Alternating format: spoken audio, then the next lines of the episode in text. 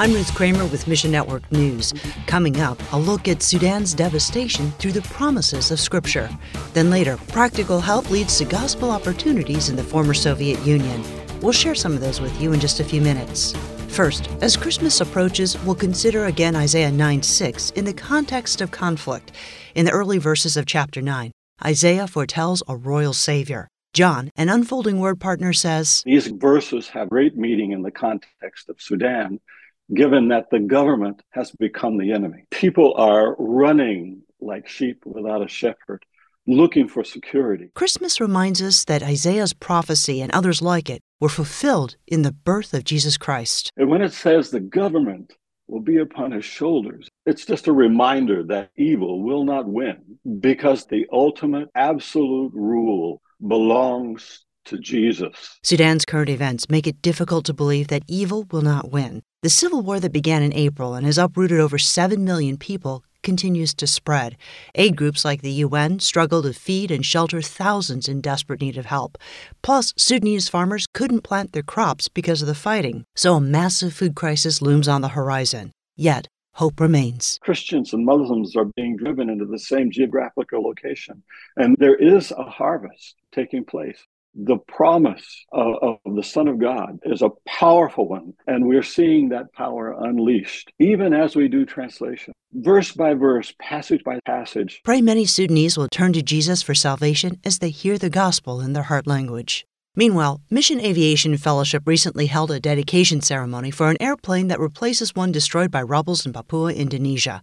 In January of 2021, MAF pilot Alex landed the former airplane on a Papuan village airstrip. The plane was quickly surrounded by armed rebels with the Papuan Liberation Group, who forced Alex out of the plane. Brock Larson, MAF's vice president of global impact, says They moved him away from the airplane, wouldn't let him stand. He had to get down and cover his face so that he couldn't see what they were doing. And while that happened, they proceeded to pour fuel on it and lit it on fire.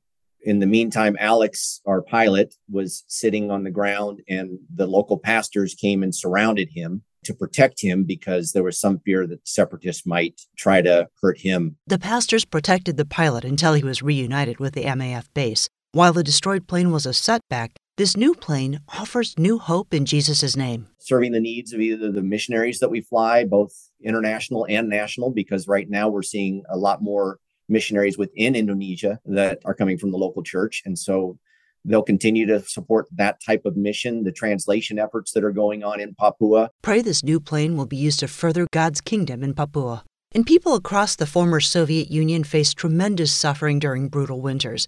That's why the Slavic Gospel Association works to serve the local churches there through Operation Winter Warmth. Eric Mock says the goal is to provide blankets and heaters for people who otherwise would go cold. I, I can't tell you how many times I've seen, especially the elderly, shivering and enduring uh, when we're able to help them out in part. And so that is the Operation Winter Warmth program. Also, through SGA's Compassion Ministry, uh, we are bringing uh, bags of groceries to people that might otherwise not have food. Churches have seen a lot of growth from this program, especially since the pandemic.